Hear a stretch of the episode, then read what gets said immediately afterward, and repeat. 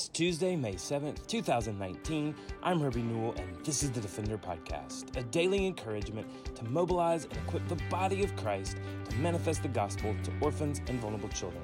This daily podcast is a ministry of Lifeline Children's Services, and I'm coming to you from Birmingham, Alabama.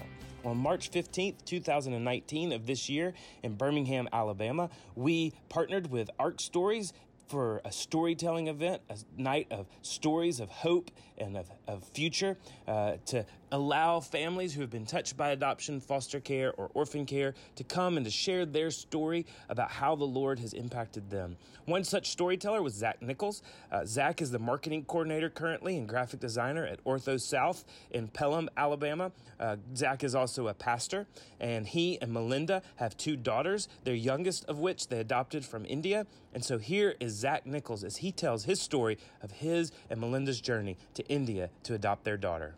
Thank you very much. Um, my other answer was Facebook and politics, but he didn't want to go with that. So. Um,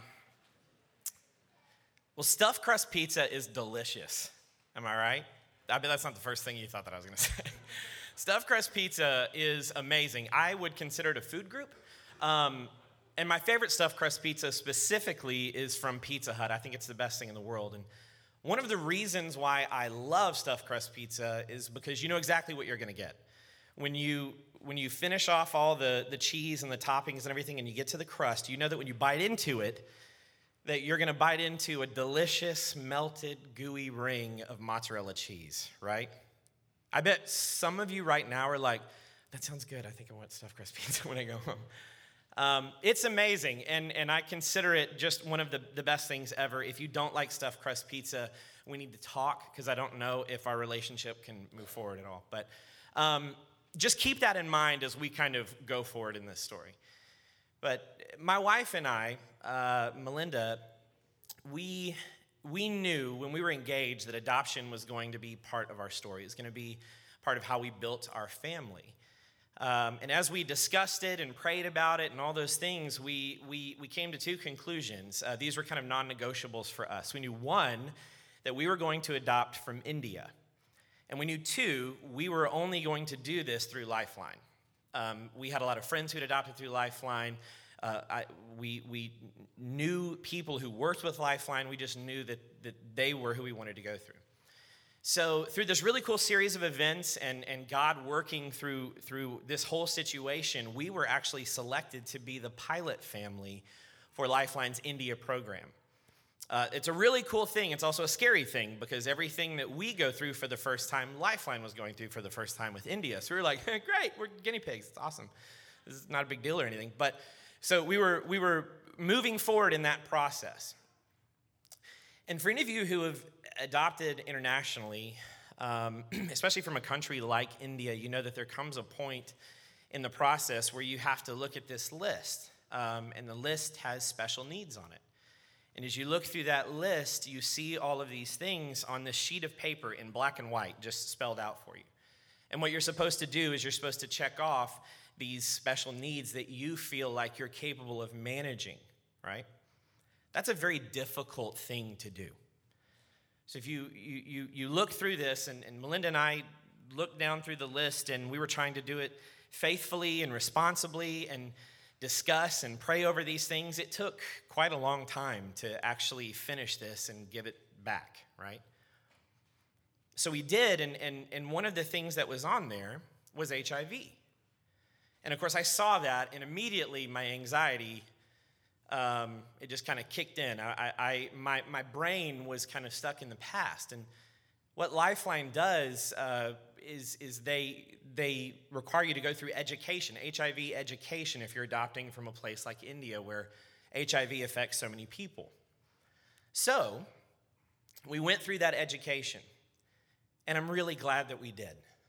Because when we, when we went through it, on the other end of it, our hearts and our minds completely changed. We went from fear and anxiety to, we're not just going to check this off on the list, I want to advocate for this. I, I, want to seek out a child who has HIV because this is manageable. Today, we can handle this, we can manage this, right?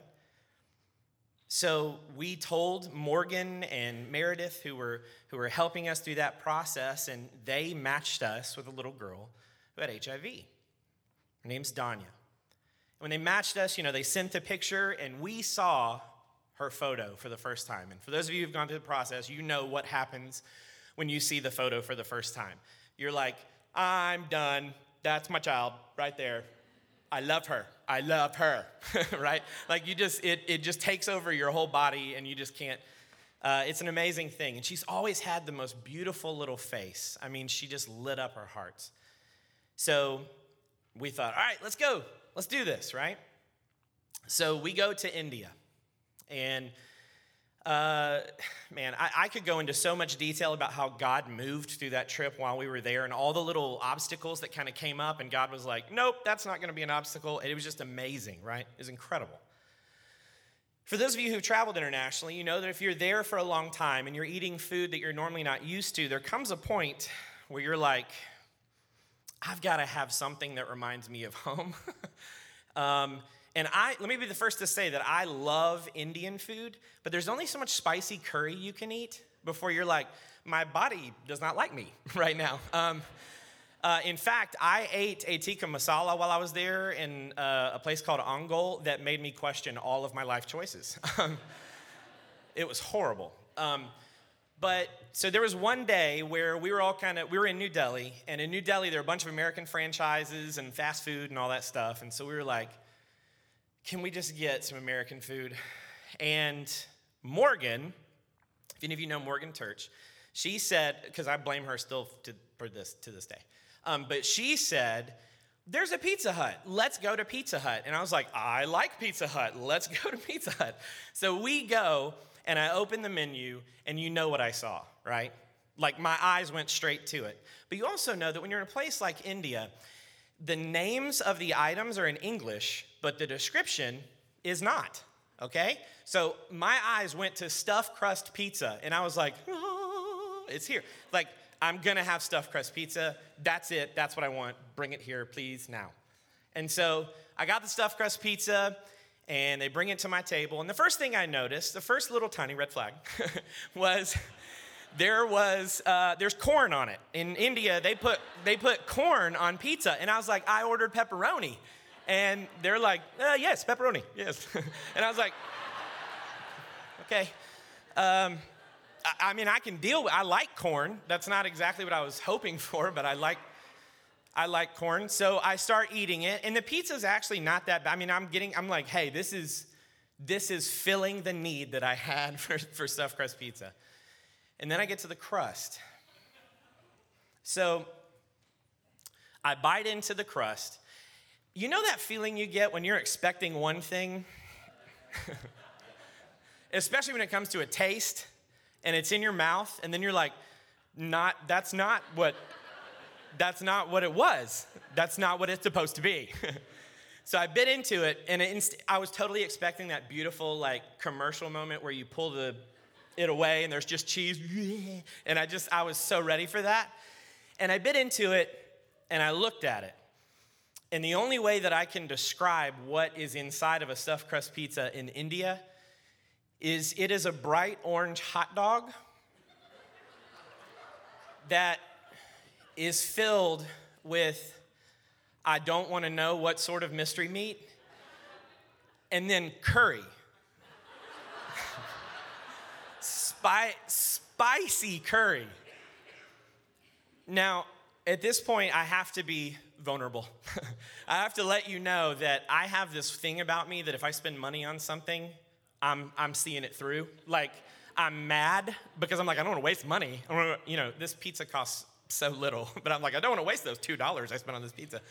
So I go ahead and muscle through it. I finish a piece. I chew the entire thing. I swallow it.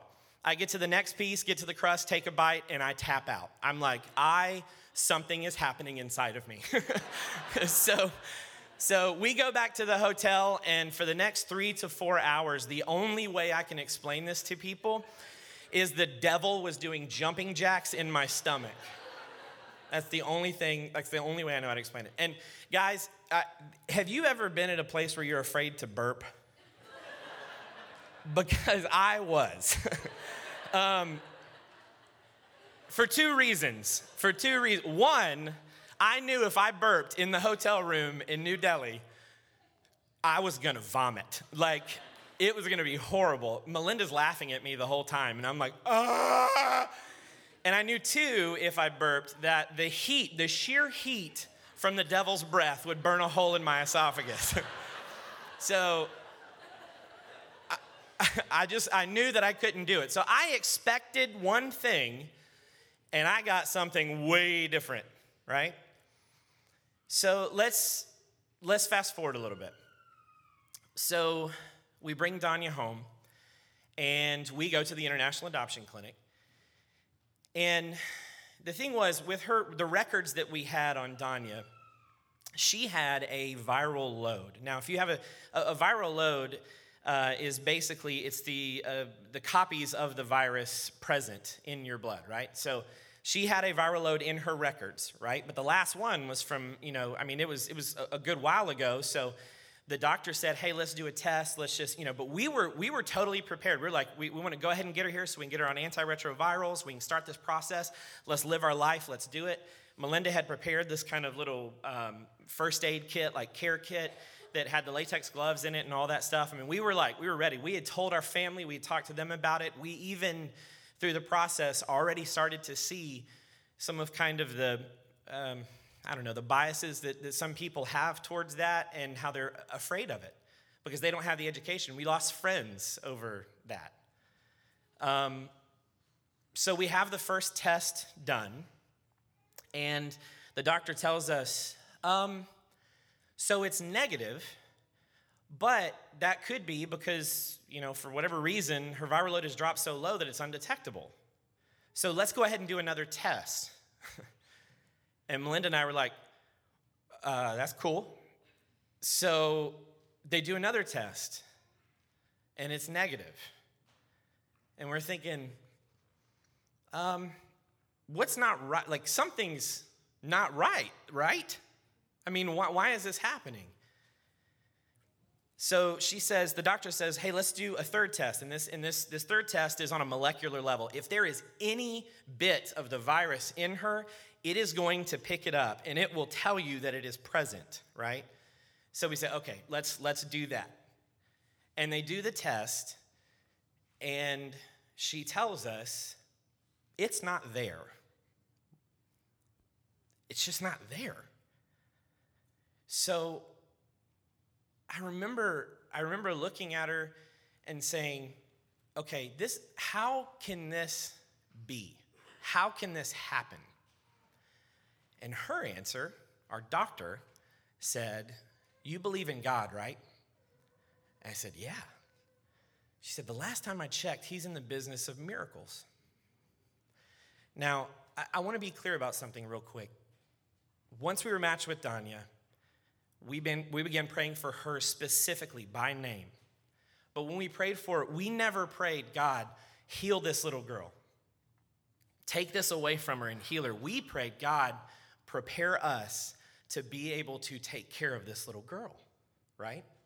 Help us to manage this. Help us to give this girl just a, a, great quality of life. Like, help us to be her mom and dad. See, the thing is, there are a lot of things in this life that we have expectations for. We think they're going to go exactly this way. I know it, you know, whether it's a situation or whatever. And then it doesn't.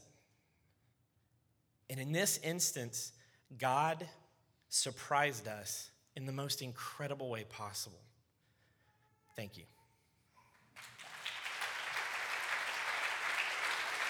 We hope that you enjoyed Zack's story and that you will continue to listen uh, on Monday, Tuesday, and Wednesday, the Defender podcast. And if you're enjoying the podcast, will you please do us a favor and make sure that you rate us on your favorite podcast listening app? Those ratings help others be able to find the content and find the podcast more easily and help us tremendously. So please take a moment now after you've finished listening to this podcast and rate the Defender podcast. Well, thanks for listening to the Defender Podcast. For more information or to connect with me, please visit herbienewell.com. To partner with Lifeline, visit lifelinechild.org. Follow us on Twitter, Instagram, or Facebook by searching for Lifeline Child. You can email us directly at info at lifelinechild.org. Beloved, will you allow God to use the gospel through you to impact the life of a child? Please contact us because we are here to defend the fatherless. We'll see you again tomorrow for the Defender Podcast.